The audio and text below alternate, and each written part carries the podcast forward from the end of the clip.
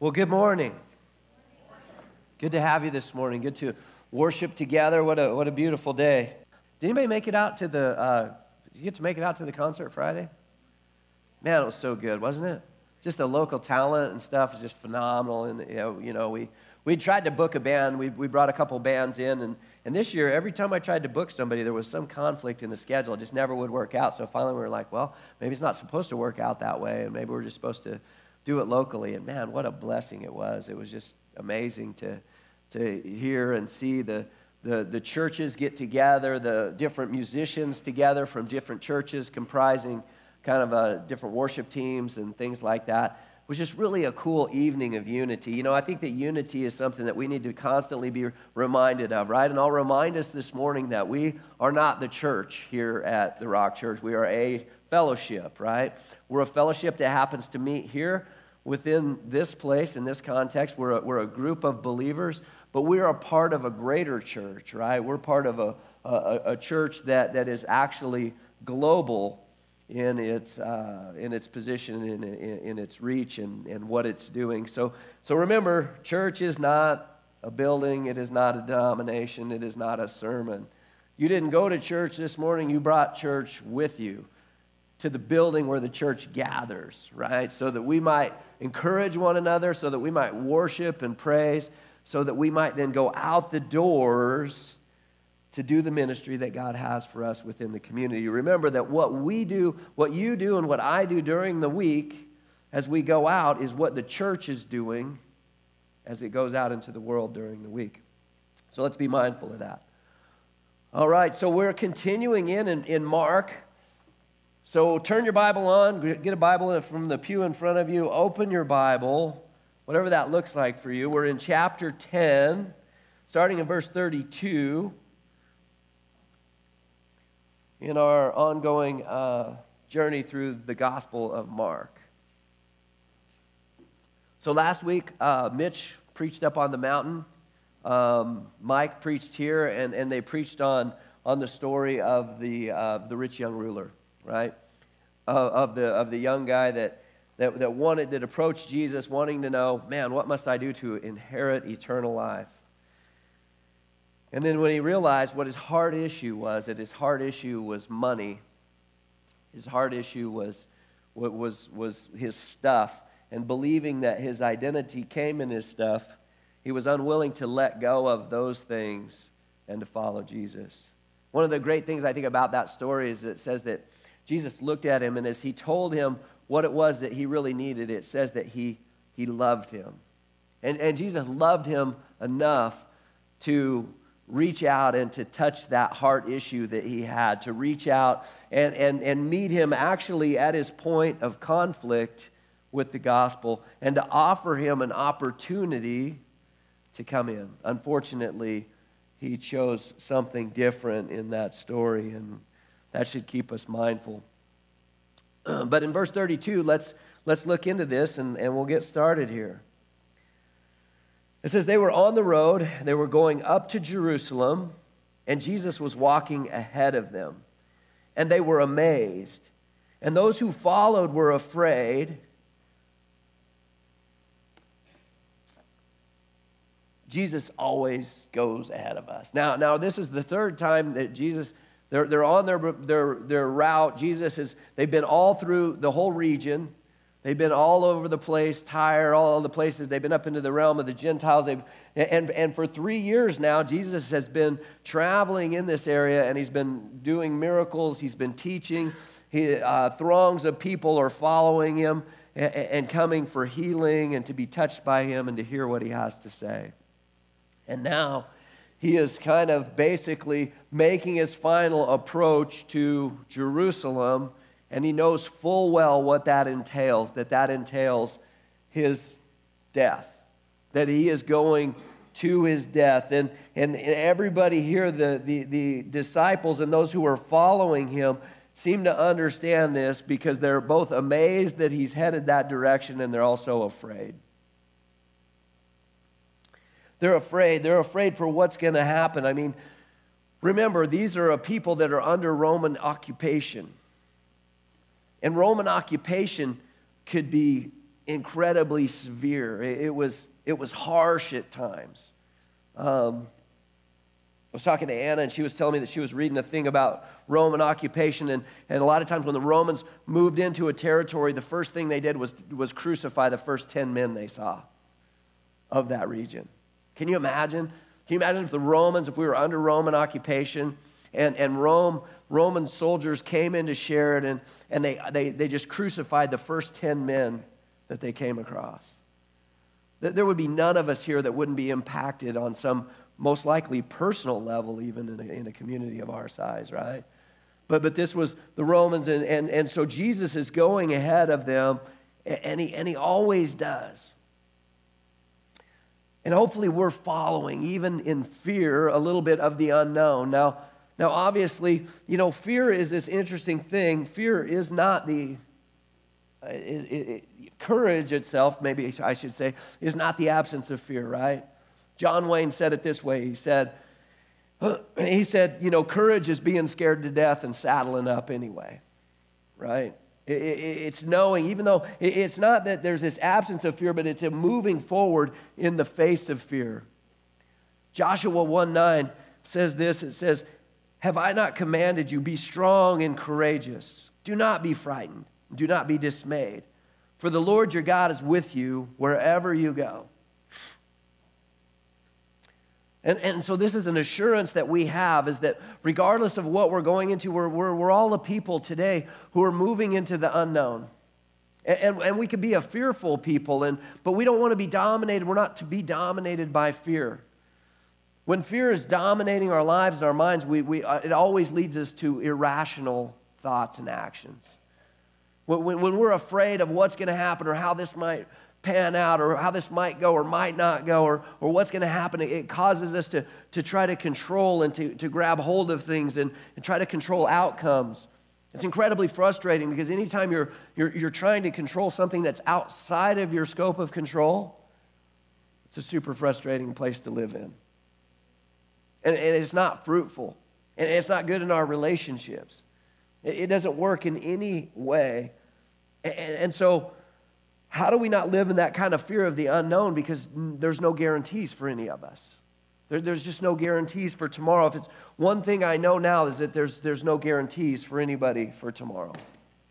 That literally, none of us know what day you might wake up to.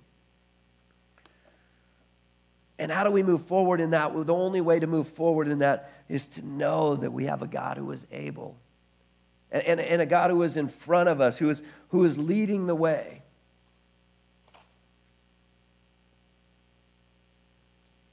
And it says, taking the 12 again, he began to tell them what was to happen to him.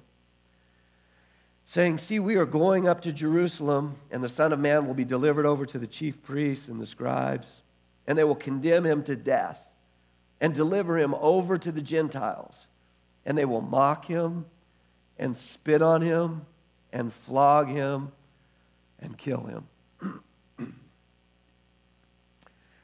so, this is the third time that Jesus tells them what's going to happen to him. This is how it's going to go. This isn't going to be pleasant. It's not going to be good. This isn't easy. He's telling them that both, of the, both the Jews and the Gentiles are going to participate in his death. Everyone. Who put Jesus on the cross? I did. You did. We all did. There's been an incredible amount of persecution that's happened in the world towards the Jewish people through history because people blame the Jews for crucifying Jesus, but and use that as a as a means for justification. But that's not the case. Jesus is telling them here it's both the Jews and the Gentiles. The Jews are going to convict him, and they're going to hand him over to the Romans, and the Romans are going to crucify him. And he's telling them this is how it's going to go. This is how things are going to end. But, but here's the cool thing is the last line in that. It says this, and after three days he will rise. Amen. He'll rise after three days. You see, the hope, our hope, is in the resurrection. The hope of the believer is the resurrection. The hope of the unbeliever is the gospel. But when you're a believer and you've trusted Jesus, your hope now isn't in the things of this world. It's in the resurrection. It's in the God who says that He is able to take everything and put it all back together. And, and despite what happens in this world, or how much struggle we go through, or whatever that looks like, that He is a God who is going to redeem it all, that He is going to make it right, that He is going to redeem Eden itself, and He's going to set us forever into a condition and a place that we all want to be, which is a place apart from suffering, apart from death, apart from pain, apart from all of the struggles that we, we face here.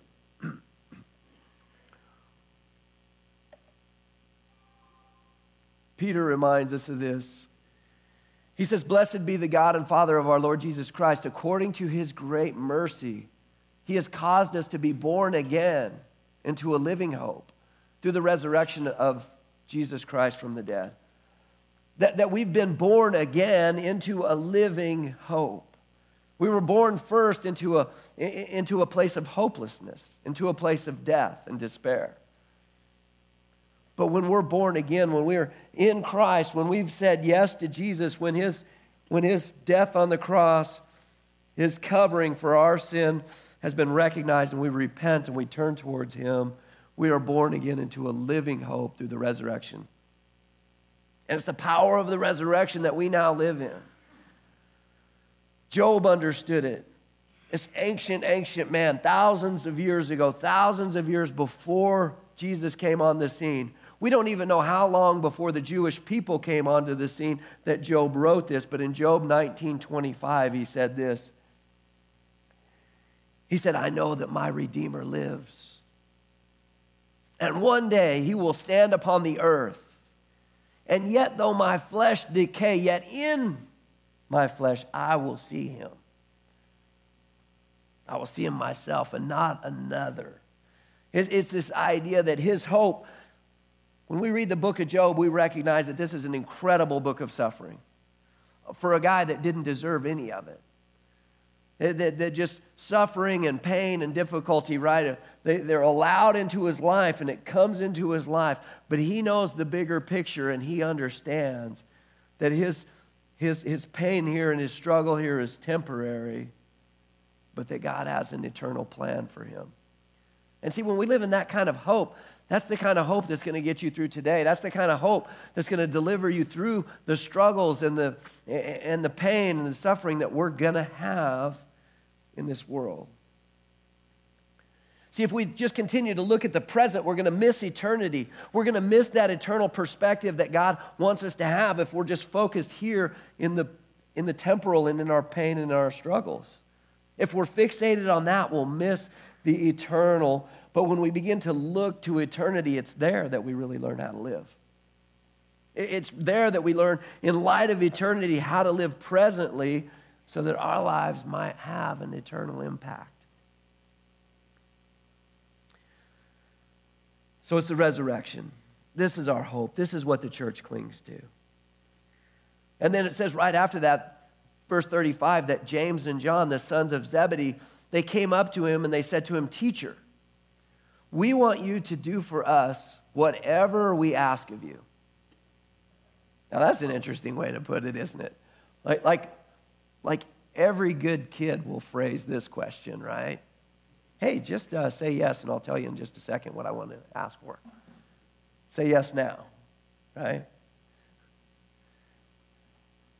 But you know, it's, it's interesting because they're saying this in light of what he's just told them that he's about to go and that he's about to die. And they're, they're like, you know what, just maybe their heart is, is just this idea of like, we know that what you just told us is painful, but we're in. We're in all the way. And so we want, we want to ask something of you. Um, and we just want you to, to just think about this and just say yes. And Jesus says, Well, what do you want me to do for you? First, tell me. Let's hear this, right? And they said to him, Grant us to set one at your right hand and one at your left in your glory.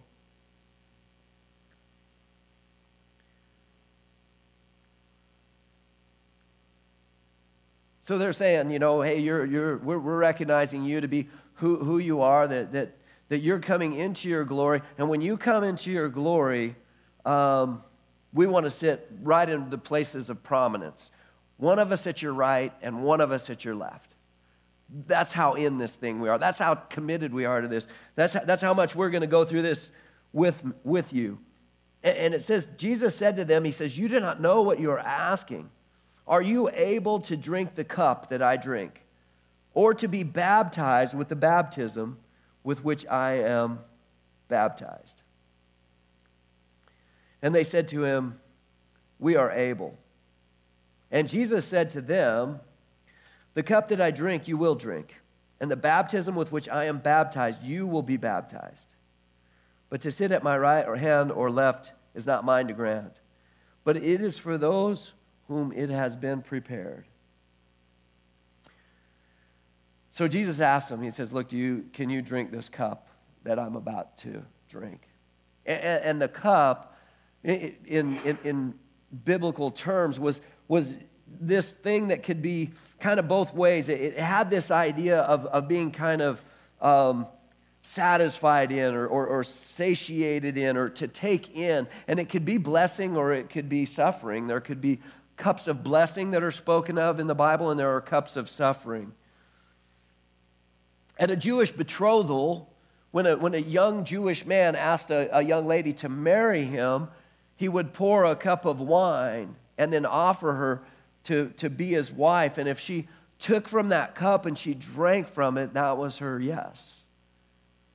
And that was her, her entrance into the covenant. And that idea that, that, that, that she was entering into that covenant relationship. And at that time, for the Jews, uh, the betrothal was, was really kind of a legal um, uh, exchange. And, and, and their marriage was, they were basically kind of almost as good as married at that point, even though there were still steps and, and things that were, were going to be going through. Jesus talked about this cup in the garden. And, and he asked the Father this He said, Might this cup be, be lifted from me? But not my will, but your will be done. And, and when it says that, when it says, may, may, may this cup be taken from me or whatever, it, it's not the idea that Jesus, that, that Jesus is asking the Father to remove the pain and the suffering of his death from him. He's not really saying, can we sidestep this whole thing and not go through with this? The, the terms in, in, in the Greek mean this can, can, the, can the amount of time that this takes be minimized? is kind of what he's saying. Like, when we move through this, can we move through this really quickly, but not my will, your will be done? Could, could this happen on, on quicker terms? But Jesus knew full well what he was going to go through. But he said, Look, if there's if there's another way, if there's another. And the answer, I think that that question was for us. The, the, the answer is no, there is no other way. If there was another way, then then, then a good father would, would obviously would take it, but there was no other way. And, and so Jesus is, is, as he struggles with the reality is in his human condition of his death, he drinks from this cup of suffering. When we take communion, we, we take and we drink of this cup, it says. And this cup represents the blood of the covenant, right? And, and, and, and when we drink of that, that's our agreement really into this covenant relationship, this betrothal, this, this kind of this picture. So they said, you know, yes, we, we really are. We're ready to do this. And, and Jesus then tells them, look, you're, you're going you're gonna drink from this cup. And you're going to be also be baptized into this baptism. And remember the word, the Greek word for baptize is baptizo. It's this idea of being immersed in completely immersed in. And, and so as Jesus talks to them about this cup of suffering and this baptism, what he's saying is that, is that you're going to be completely immersed in some difficult and hard times. That, that you also are going to drink out of a cup of suffering and you're going to be immersed in difficulties and hard times and struggles. And, and I, honestly, I, I appreciate that. I, I appreciate the reality of what the Bible teaches. That Jesus teaches us that in this world, that we will have trouble. Now, the, the message of the gospel is never just come to Jesus and everything's going to be great and wonderful and fine and easy. Uh, quite the opposite, right? In reality, if we, if we truly make a decision to follow Jesus with the whole of who we are, it'll be, it's the most difficult thing that you ever do. It's in complete contradiction to you and who you are and the sinful nature that lives inside of you and me and the world that we live in. It's, it's, it's in complete contradiction. But it's good. And, even our struggles and the, the, the, difficulties that we go through, we can, we can take heart and understand and know that, that this is a God who's promising to work good in our lives through the pain and the hardship. That when it's hard, if He tells us, He tells us that if we, if we push through with Him, if we persevere with Him, that He's a God who's faithful to work all things for the good for those who love Him and who are called according to his purposes. Right? Don't, don't hear too many times that that verse is misquoted. We stop at the God works all things for the good.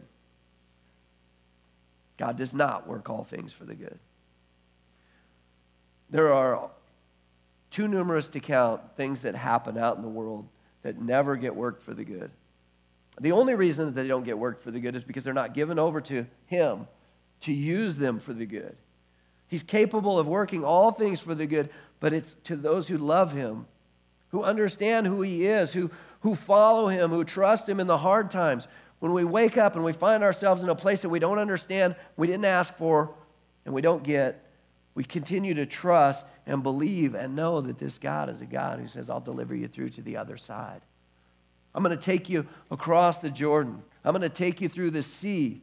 All of these things, just these events being also imagery for us today to understand that I'm not the first one who's ever stepped a foot in the hard times. And beginning to understand and comprehend that this is a God who didn't just relegate suffering to the human race, but said, I will enter into your condition, your humanity, and I will deal with the problem that you have because you can't. It's unlike anything else. The gospel is unlike anything else. But you see, for John and James here, they're using the wrong standard, they're using the wrong measurement.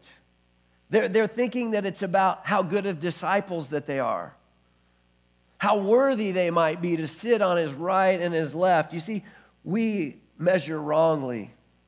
We're so works based. We think that it's about what we're doing all the time that, that justifies us or that makes us good or makes us a good Christian.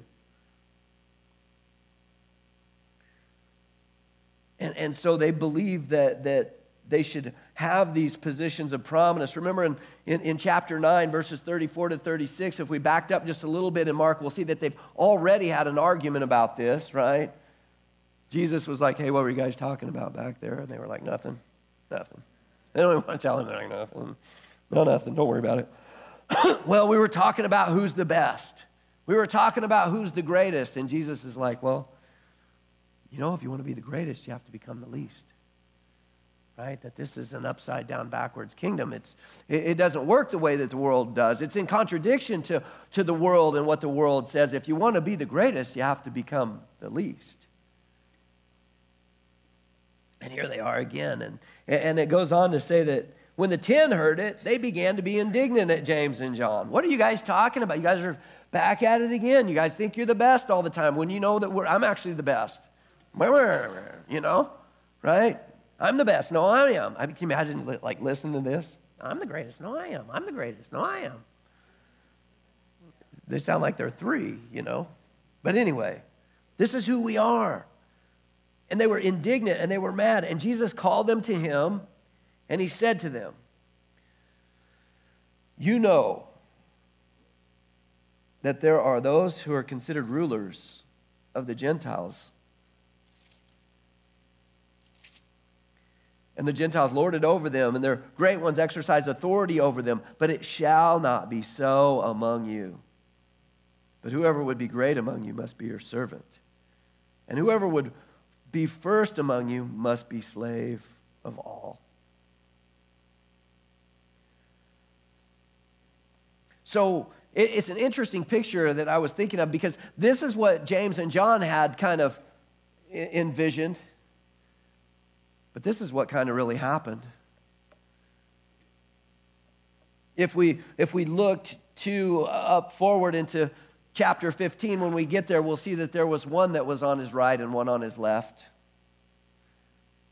Two thieves, it says, two criminals. And one mocked him, and one turned to him.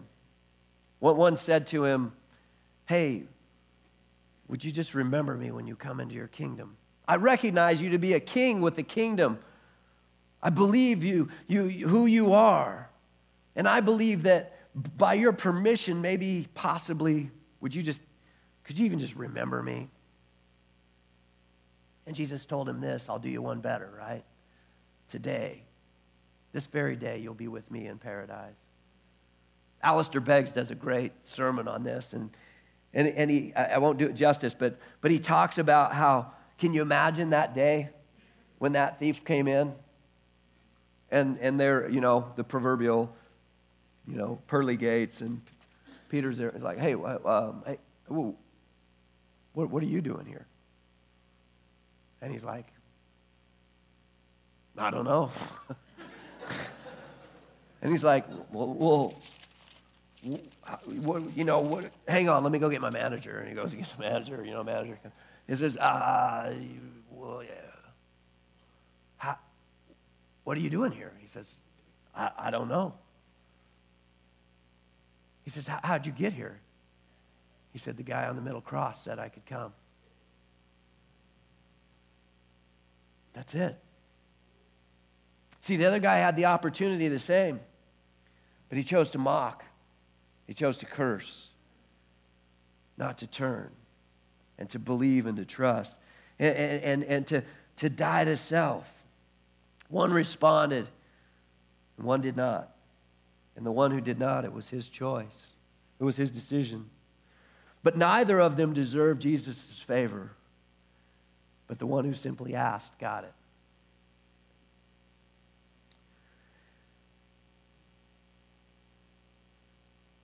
So when Jesus tells us, he says, he says, he, he, he lines this out for us. And he says this He says, Look, whoever would be first among you has to be the slave of all. Whoever would be great among you must be the servant. This is the standard that we're given. This is the standard by which we, we would measure and see if we're going to measure something, we have to have a standard to go by, right? A foot isn't a very good foot if we're all using our feet to measure because we all have different sized feet.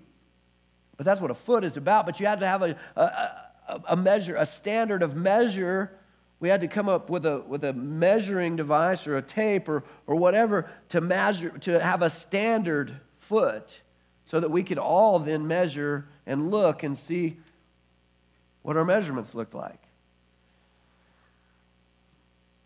So we might say this. We might say, well, you know what? We go to church every single week. But it's not attendance. That's not the measure. We might say, you know what? I go to Bible study twice a week. But knowledge isn't the measure.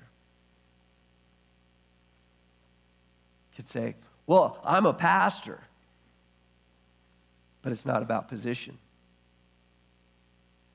You could say, well, we give every single week. But it's not financial. We could say, well, we're nice people. But maybe we're selfish, nice people. The standard is how much we serve. That's the standard. That's what's been laid out here.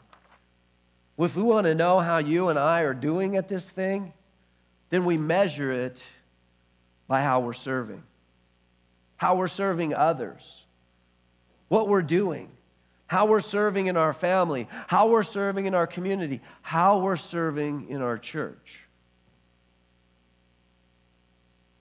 Do we just come to church?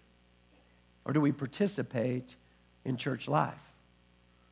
Do we create a community here or do we just create a service? Because community looks like beginning to serve one another. It, it begins to look like taking our time, our treasure, and our talents and investing it into something that we believe in and being a part of something greater than ourselves. This is what it looks like to serve within the body. And this is the standard by which God has laid out that we can know how well we're doing at this thing. And so it's a funny thing, isn't it? It's really a funny thing if you think about how we tend to think about church. And so we could say this we could say, I go to church every week, I write a check every week. Then during the week, I go to two Bible studies. And that would be no currency much. Uh, those are good things, don't get me wrong. And if we're serving, those are probably going to be parts of our, those are going to be parts of our walk. But if that's just what it was, if that's all that we were doing, we would think we were doing great, wouldn't we? But that's not the standard by which greatness is set. The standard by which greatness is set is how we serve. Acts 20, verse 35, and everything I did, I showed you by this kind of hard work. We must help the weak. Remembering the words the Lord Jesus himself said, it is more blessed to give than to receive. See, this is the truth. Promise you this start to serve, it's not going to be convenient. It's going to be hard. It's going to, you're going to have every single excuse and thought to have what else you've got to do, how busy your life is, what all is going on. What, what, that's the reality of this thing. To serve is never easy. And, and then sometimes we set out to be a servant, and that's all fine and good till somebody treats you like one, right? And then you're out, done. Treat me like that. But to serve is hard work. It's not easy because we have to push back against our own selfishness. We have to prioritize things in our lives to do it because there's going to be plenty that is filling our calendar. But I can tell you something about me, and this is the truth. I make time for what's important to me. I always do. But it's hard work. But then it goes on and it tells us this it's blessing. It's more blessed to give than to receive. And, and so when we, when we begin to, to live this out in our lives, we actually find ourselves where we thought we were going to be inconvenienced, where we thought it was going to be just a, just, oh, a tough thing and horrible and it was going to cost me this or whatever. We find ourselves to actually be blessed as we do that. We find meaning and purpose in our giving.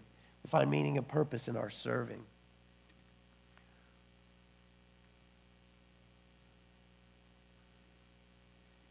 Matthew 5 16, in the same way. Let your light shine before others that they may see your good deeds and glorify your Father in heaven. Why do we do this? Because we put God on display. When we serve in our community, when it doesn't make sense, when people are like, why would you do that? We know you're busy. Why would you give like that? Why would you give of yourself like that? Why do you do that? It gives God glory. It begins to point people towards a God and, and Eh, eh, that, that where, where they're like, there's something different about you. You see, God's glory is something that we get to just take and, and, and we get to deflect it back right up to Him. And so, to understand God's glory, we, we, we want to understand it in this way that that's, that's how He's made famous before the world. That's how the world sees Him, is when it lights up so bright that they're like, wow, that's, that's different. It gives God glory when we serve. Philippians 2 4, not looking to your own interests, but each of you to the interest of others. It, tells, it takes us out of selfishness. See, the path out of selfishness is, is the one that we're all battling with in here because we're all selfish because of our sinful nature. This is a reality of who I am. I'm selfish. But you see, this is the thing that God is, is giving us. God is always trying to move us out of self and into a place of selflessness. This is what it looks like to be conformed into the image of Christ, who, who came, who gave everything on our behalf, who gave up his, his, his, his position, his, his, his place. It says that, that he humbled himself and he became like us so that he could come and serve us. The institutions that God has given us, marriage is one that's, that's meant to take us outside of our selfishness, to begin to live life and serve someone else and meet their needs children, then out of that also, too, our, we begin to wear our heart on the outside and we begin to live life for something outside and something greater than just ourselves. God is always trying to move us out of this place of selfishness. Romans 12, 1.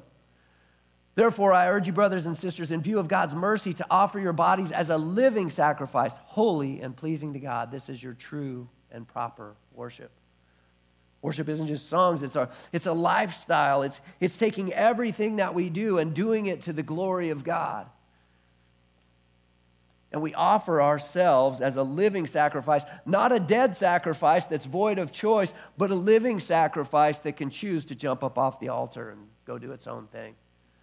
But you see, when we do it as a living, not because we're compelled to do it, but because we desire to do it, because we know there's goodness in it, then that is true and proper worship when we're serving the Lord out of that spot.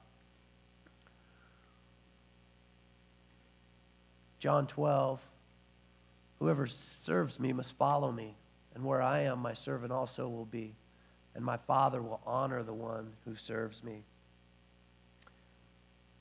What we're doing here matters, and it matters for eternity. So the Bible teaches very clearly that what we're doing here has reward on the other side. It's, it's either going to be a reward or it's going to burn up on the altar, one of the two. And, and, and motive and all kinds of things go into a heart that's truly serving in the right way. But, but it's interesting. I, I want to point out something here at the end. Matthew 25 says this it says that the king will say to those on his right, Come, you who are blessed by my Father Take your inheritance, the kingdom prepared for you since the creation of the world. For I was hungry, and you gave me something to eat. I was thirsty, and you gave me something to drink. I was a stranger, and you invited me in. I needed clothes, and you clothed me. I was sick, and you looked after me. I was in prison, and you came to visit me. Then the righteous will answer him, Lord, when did we see you hungry and feed you, or thirsty and give you something to drink? When did we see you a stranger and invite you in, or needing clothes and clothe you? When did we see you sick or in prison and go to visit you? And the king will reply, Truly I tell you, whatever you did for one of the least of these brothers and sisters of mine, you did for me. It, becomes, it needs to become a lifestyle. It, a lifestyle so much that maybe we don't even know when we're really even doing it because it's just such a habit. And, and it's a ministry not to the popular. This isn't a popularity contest. This is to the least of these. It's to those that the rest of the world would marginalize. The rest of the world would, would, would kick them to the curb and say they have no meaning and no value and no hope.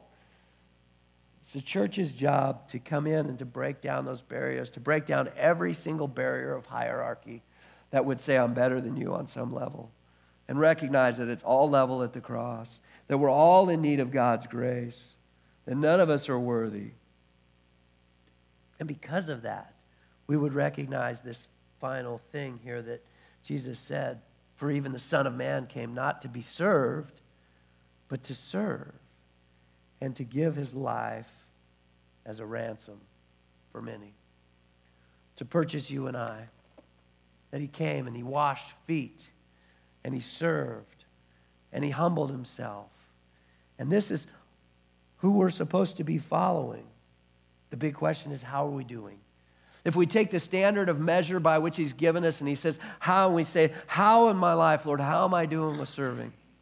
How am I serving in my family? How am I serving in my community? How am I serving in my church? Am I taking the gifts, the talents that you've given me? Am I using them for others? Or am I burying that talent? This church will be as effective in the kingdom as we make a commitment to serve. If we don't serve, if, if we just show up on Sunday and we just have a meeting, then we won't be effective in his kingdom.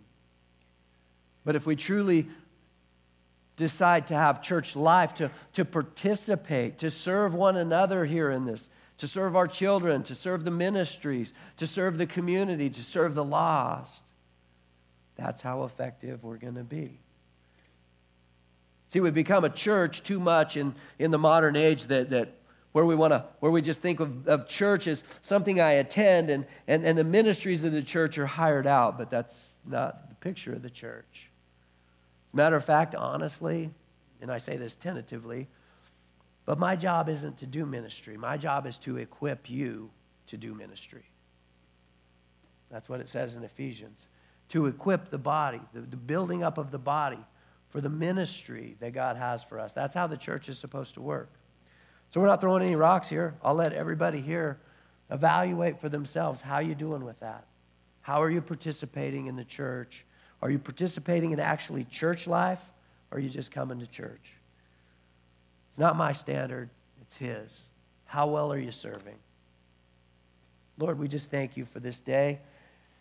We thank you for your goodness, and we thank you that you know us and that you love us. We thank you that you know every shortcoming that's in this room and that you've done more than what is adequate to, to save us, to um, equip us, to send us, to, to use us for your plans and your purposes and your goodness.